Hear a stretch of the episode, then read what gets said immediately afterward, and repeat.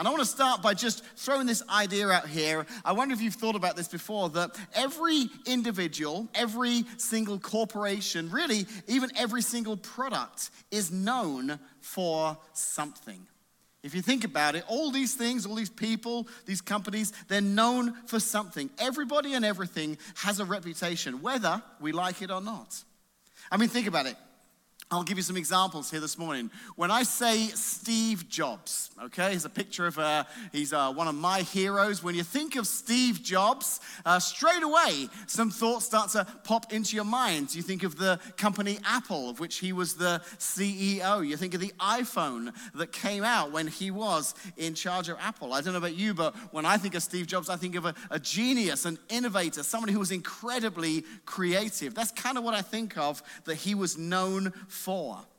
Or how about this guy, Elvis Presley? Maybe some of you, when you think of Elvis Presley, you think, okay, he was known as the king. He was known for rock and roll, a pioneer, innovative in music, you know, changed the way music went. Things, too, can be known for something. When I think of something like a Mercedes, okay? When I think of the Mercedes vehicle, I think that's known for being a luxury car a fast car, an expensive car, a car that many of us will never ever drive. But that's what I think of when I think of the Mercedes automobile. And when I was thinking about this week, I was thinking what's crazy is in some areas, you can have one particular area and two things in the same area be known completely differently for something. I think about it. For example, fast food. Okay, in the area of fast food, you think it would all be the same. And yet you can have a restaurant like Chick fil A and a restaurant like McDonald's.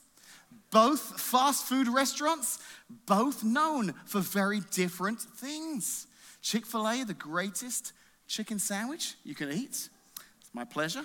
Uh, Chick fil A is just great service, great experience. McDonald's, on the other hand, a little bit different. Known more for convenience you're in a hurry, you've got to get the kids to sports practice. They didn't have time to do dinner. We're just going to go through the McDonald's drive through because it's quick and it's easy and it's cheap. And I'm convinced that every minivan in America, somewhere there's a McDonald's french fry in that minivan.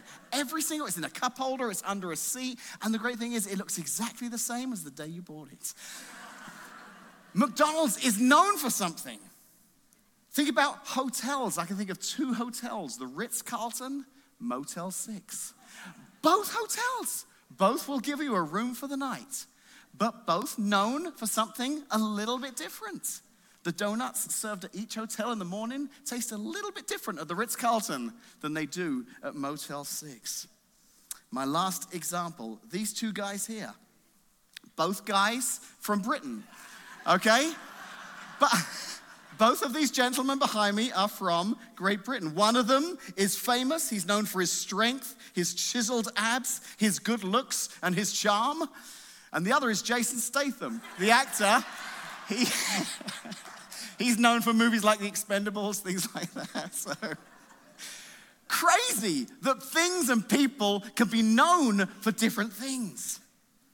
Now, the reason we're starting out 2024 thinking about this idea is that as many of you have already figured out, followers of Jesus, we can be known for certain things. We are known for certain things. We have a reputation. The church has a reputation.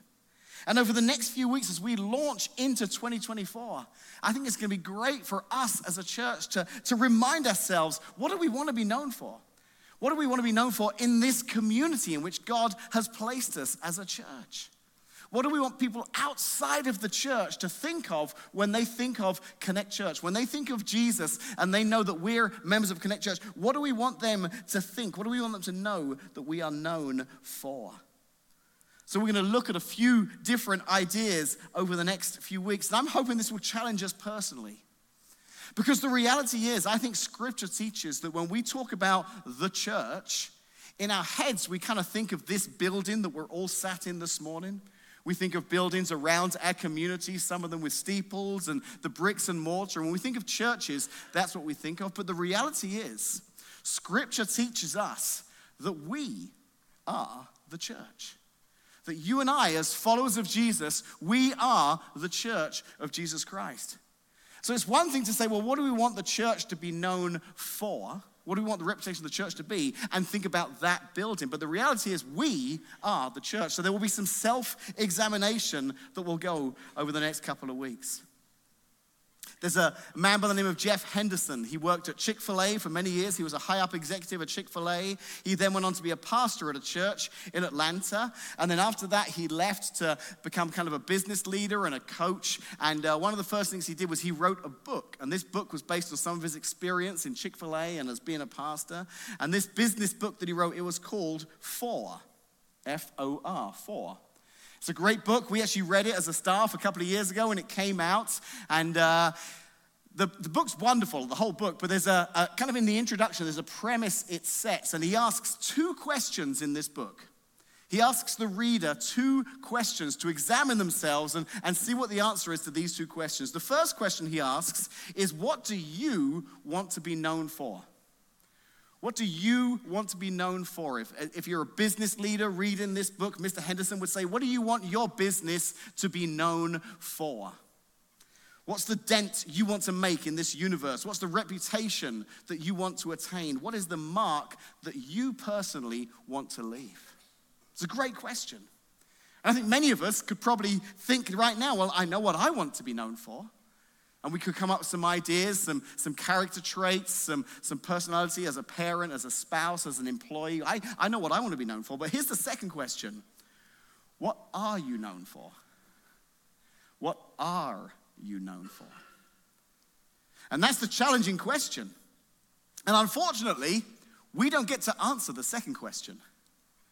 Our spouse gets to answer that question. Our kids get to answer that question. The people we work with, our neighbors and our friends, they're the ones that get to answer the second question. And when the answers to these two questions match up, that's when we know we're living life to the fullest. We are living life on purpose. And there's so much fulfillment in knowing what we want to be known for, and that that is what people think of when they think of us. But for some of us, the answer to what do you want to be known for and what are you known for, it may not be the same. There may be a gap there. For some, it might be a small gap. For some, it might be a large gap.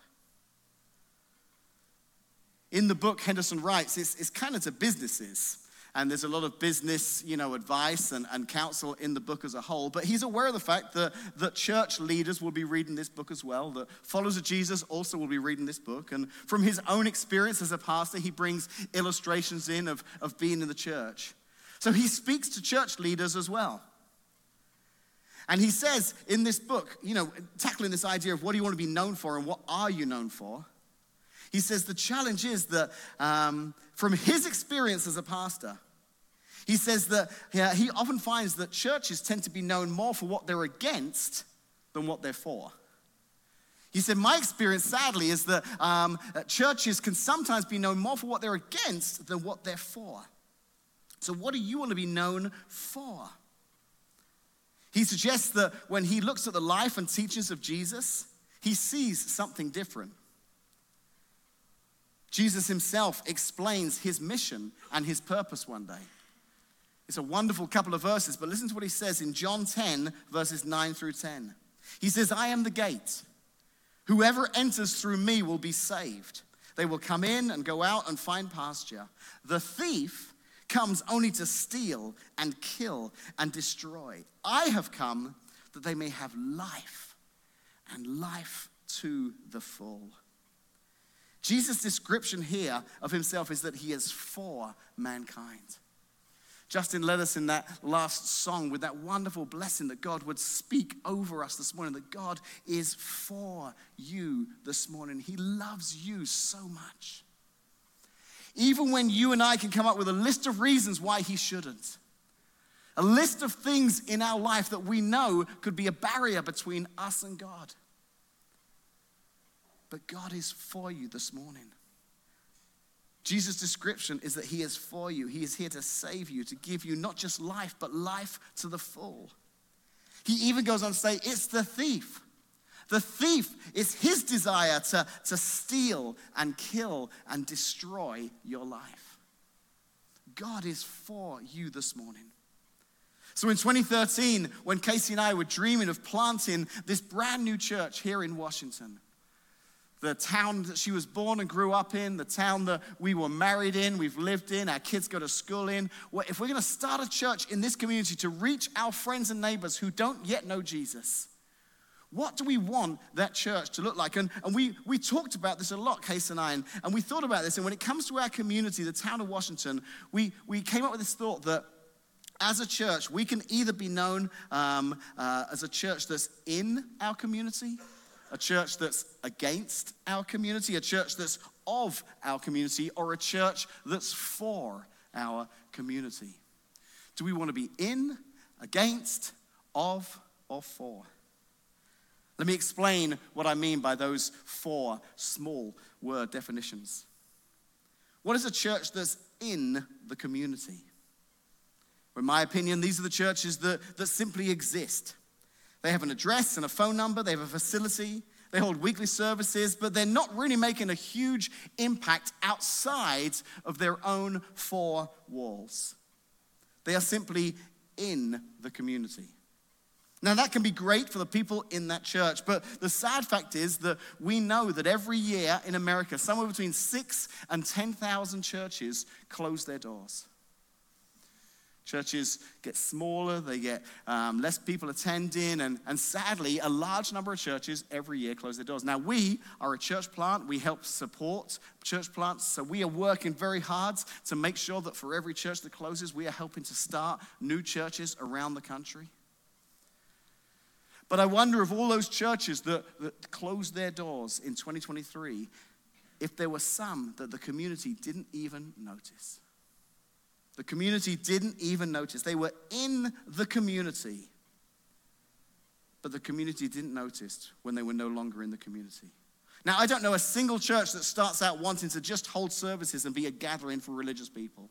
I think every church at its beginning wants to impact the community in which they find themselves.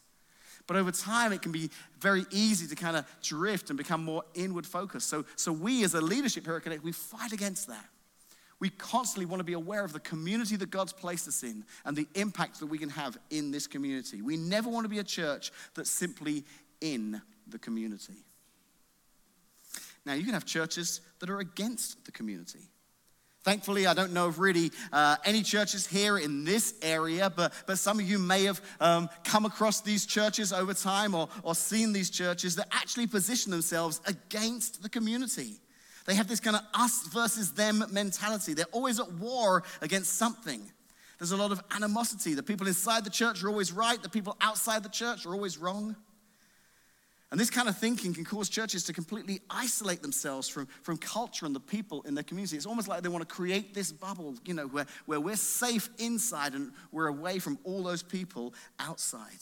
Because we've positioned ourselves against that commu- community. When you do that, you lose influence in that community. The third one is a church of the community. A church of the community. Now, again, these are my definitions, my thoughts here. These are my ideas. And, and when I think of a church of the community, these are great churches, but I think they have an identity crisis. They want to be everything to everybody. They are so, um, their desire is to be so much part of the community that they kind of change depending on what the community is going through and what's going on in the country at large. And, and their values change and their, their direction changes because they want to continually be of the community. It would be so easy to start with the voice of what's being said in the community and then find ways to line up the teaching of Jesus with that. But the reality is, when you start with the teachings of Jesus, then oftentimes you end up swimming upstream. You end up going against what the community or the country at large believes in.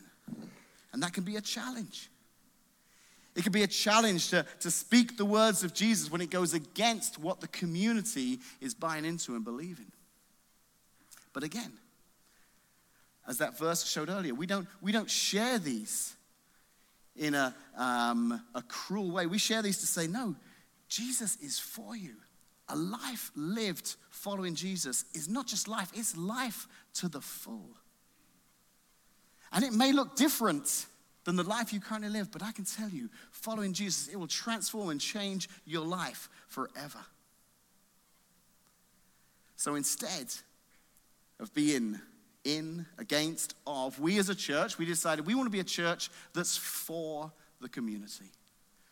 And I think if you've been attending Connect for any length of a time, you're sitting here this morning going, Dave, tell me something I don't know. that's one of the reasons we enjoy coming to Connect, because we believe that you are a church that's for the community. But again, it's great to keep remembering this, reminding ourselves of this, because it can be tempting to drift away from that. In my 30 years here in the United States, I've never seen a better opportunity for the church to step up and be a church for the community. A church that's, that's here, and, and, and I, I, use this illustration a lot here at Connect. It's like we're a group of people stood in a circle holding hands. I want that kind of connection. If you're a part of Connect, I want you to feel like you belong. But we're stood in a circle holding hands facing outwards, not facing inwards, because God has called us to, to look out and say, We are here for you. Listen to this amazing story that happened in the history of Israel. So, this is two and a half thousand years ago, 500 years before the birth of Jesus. The Jewish people find themselves at one of the lowest points in their history. The city of Jerusalem's just been destroyed. The temple where they all came to worship has been torn to pieces. People were killed, homes were burned to the ground, and many of the youngest and most promising and bright young Israelites have been captured and taken miles away to a place called Babylon, more than 500 miles away from Jerusalem.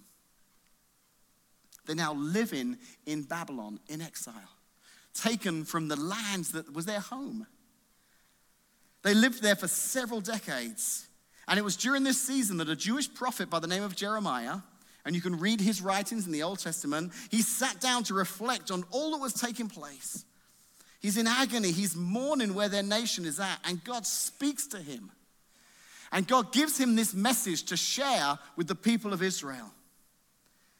Listen to what he says, God, through the prophet Jeremiah, to the people of Israel who are living in exile in Babylon. Jeremiah 29, 5 through 7.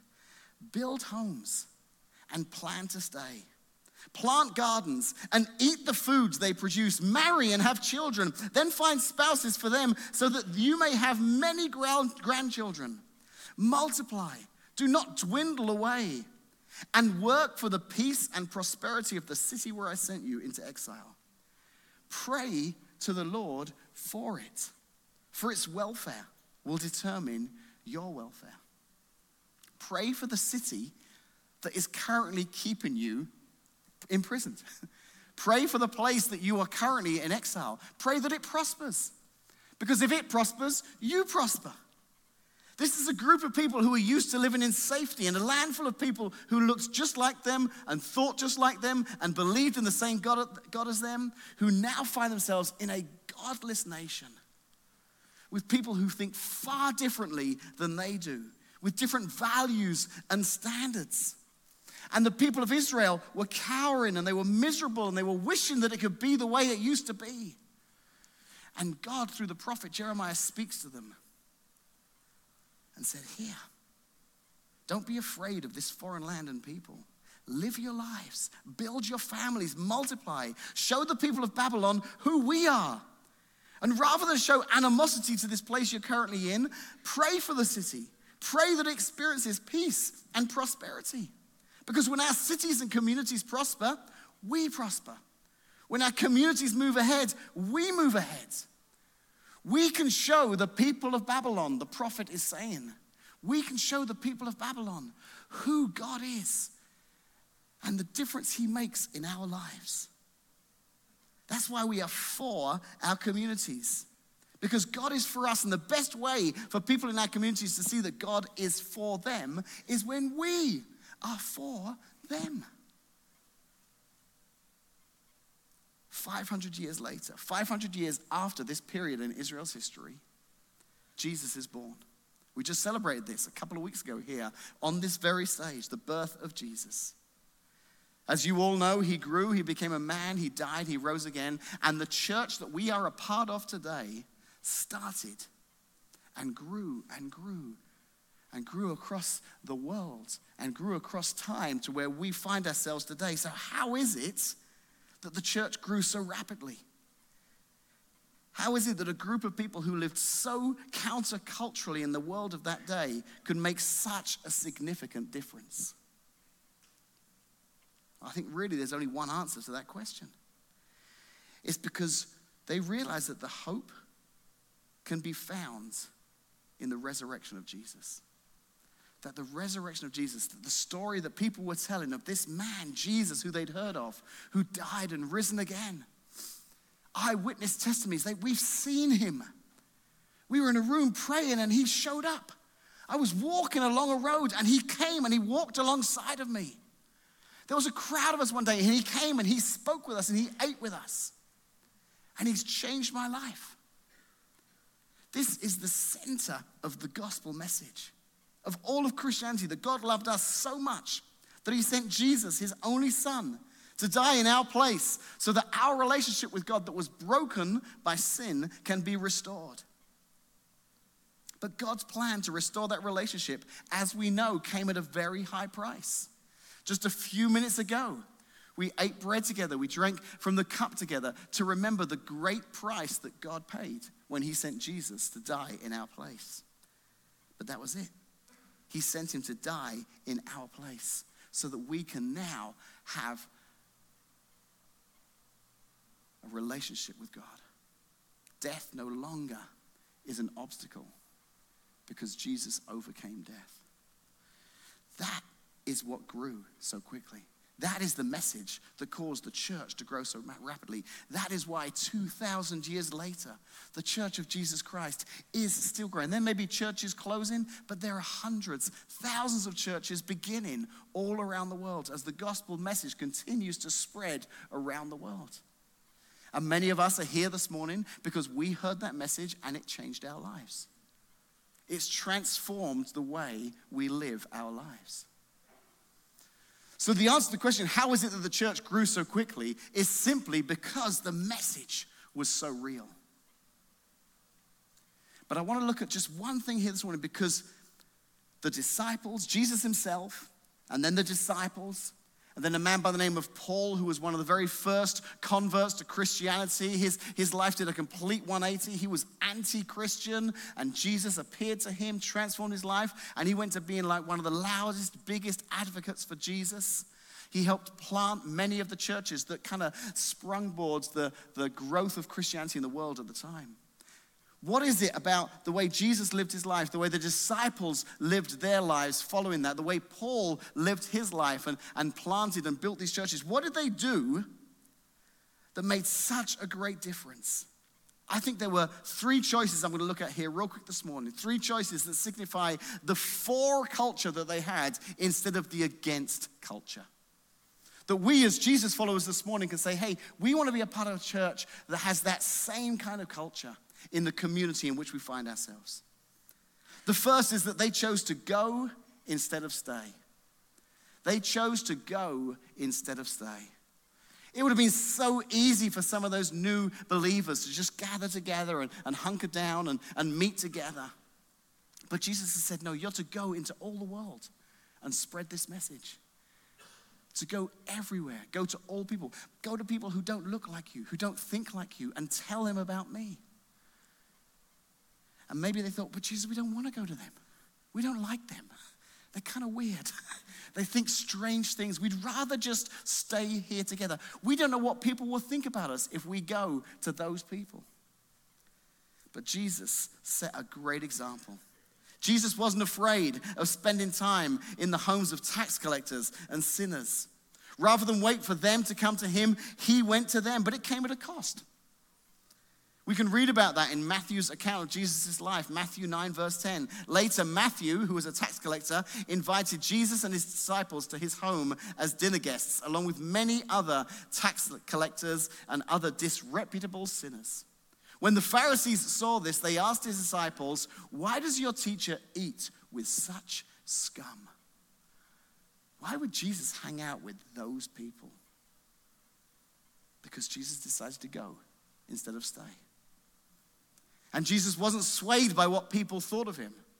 It can be so easy, kind of, to bow to the opinion of others, to be afraid of what people might think. Even Peter, one of Jesus' closest disciples, fell victim to this.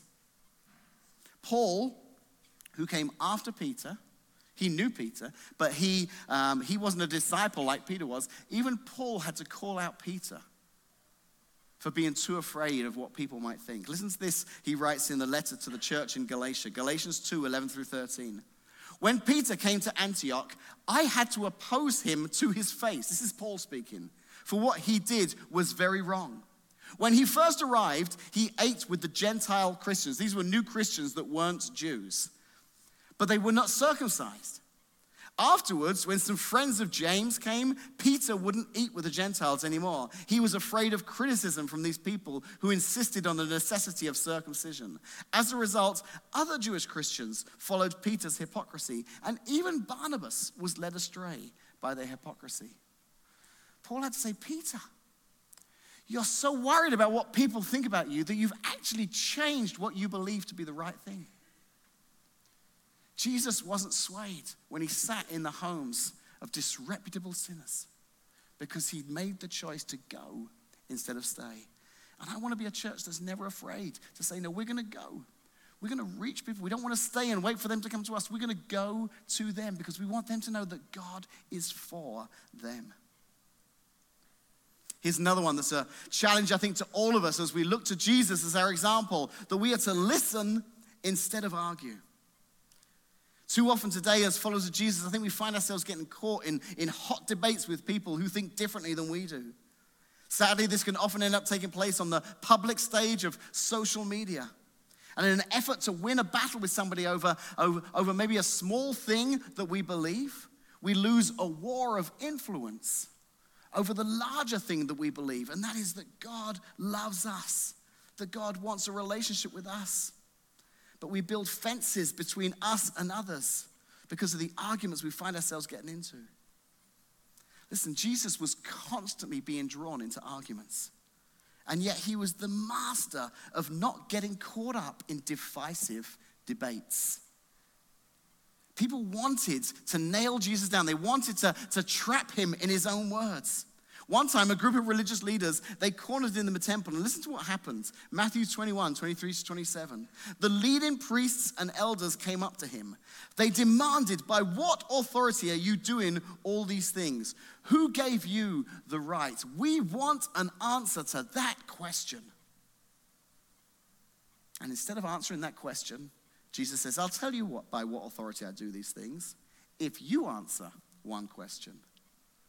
Did John's authority to baptize come from heaven or was it merely human? They talked it over among themselves. If we say it was from heaven, he will ask us why we didn't believe John. But if we say it was merely human, we'll be mobbed because the people believe John was a prophet. So they finally replied, We don't know.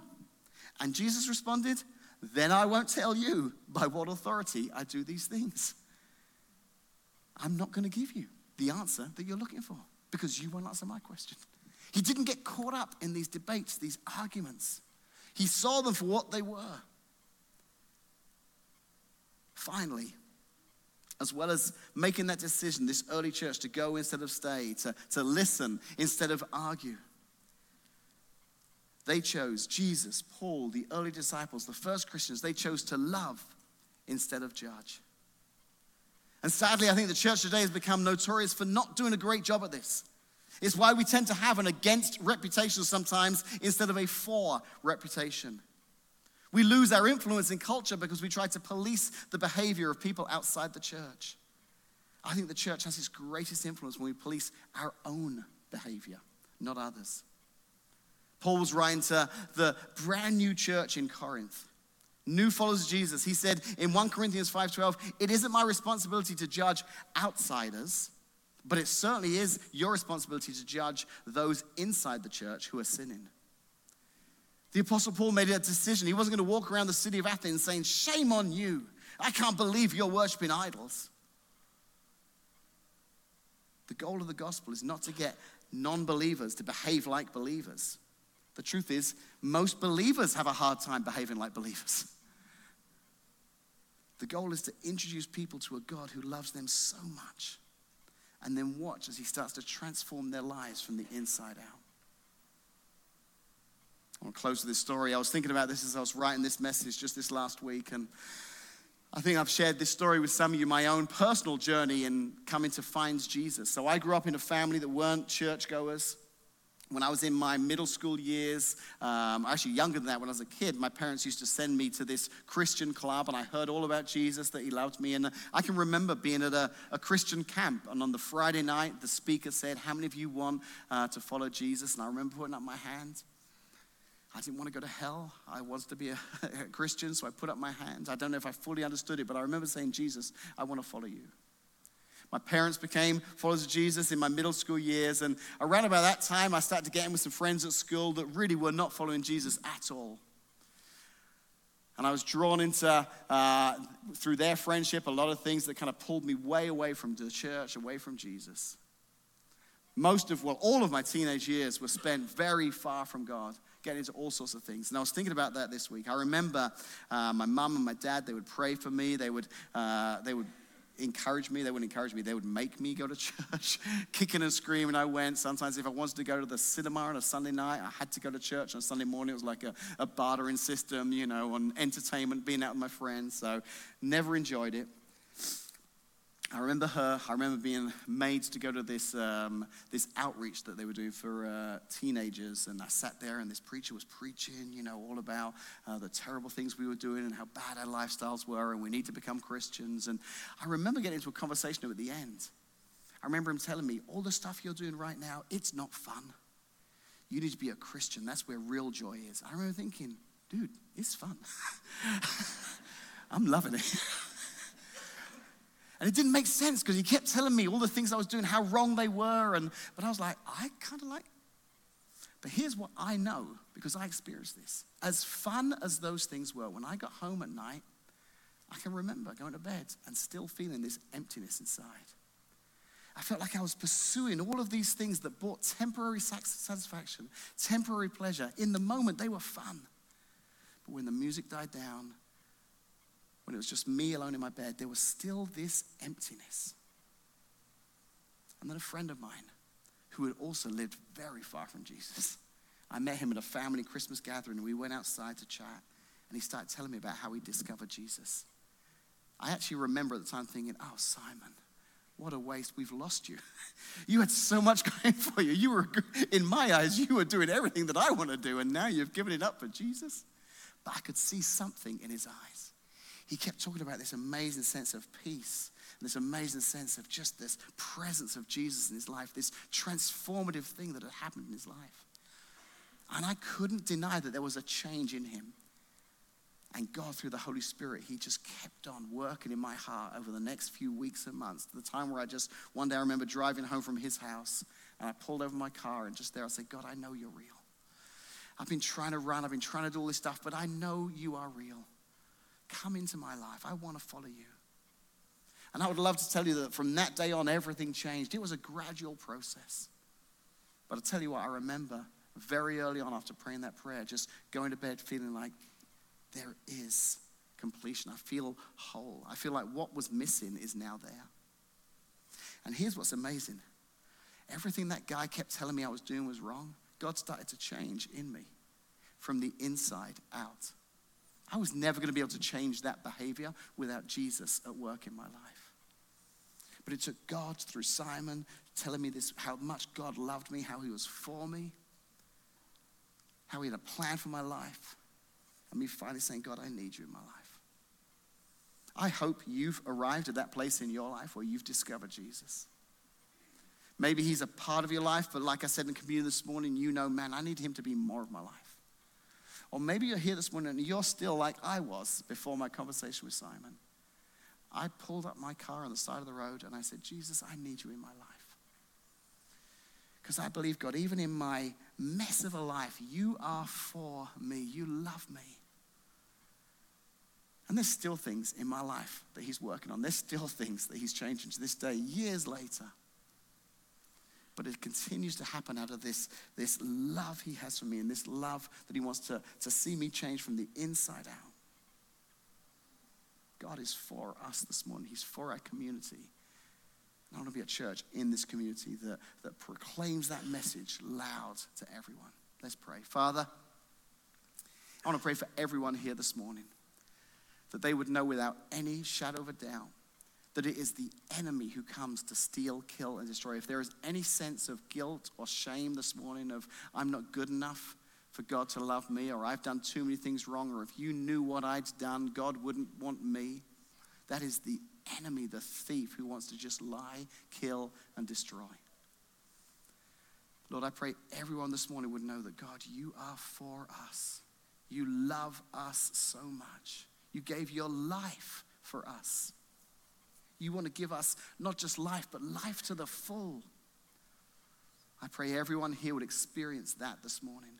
And I pray that as we continue on into 2024, that in this community, over the next few weeks, we're going to talk about some other areas of our church life. But Lord, I pray that we would become known as a group of people who are for this community because God is for this community. And we want to make a difference in the world in which we find ourselves. We pray this in Jesus' name. Amen.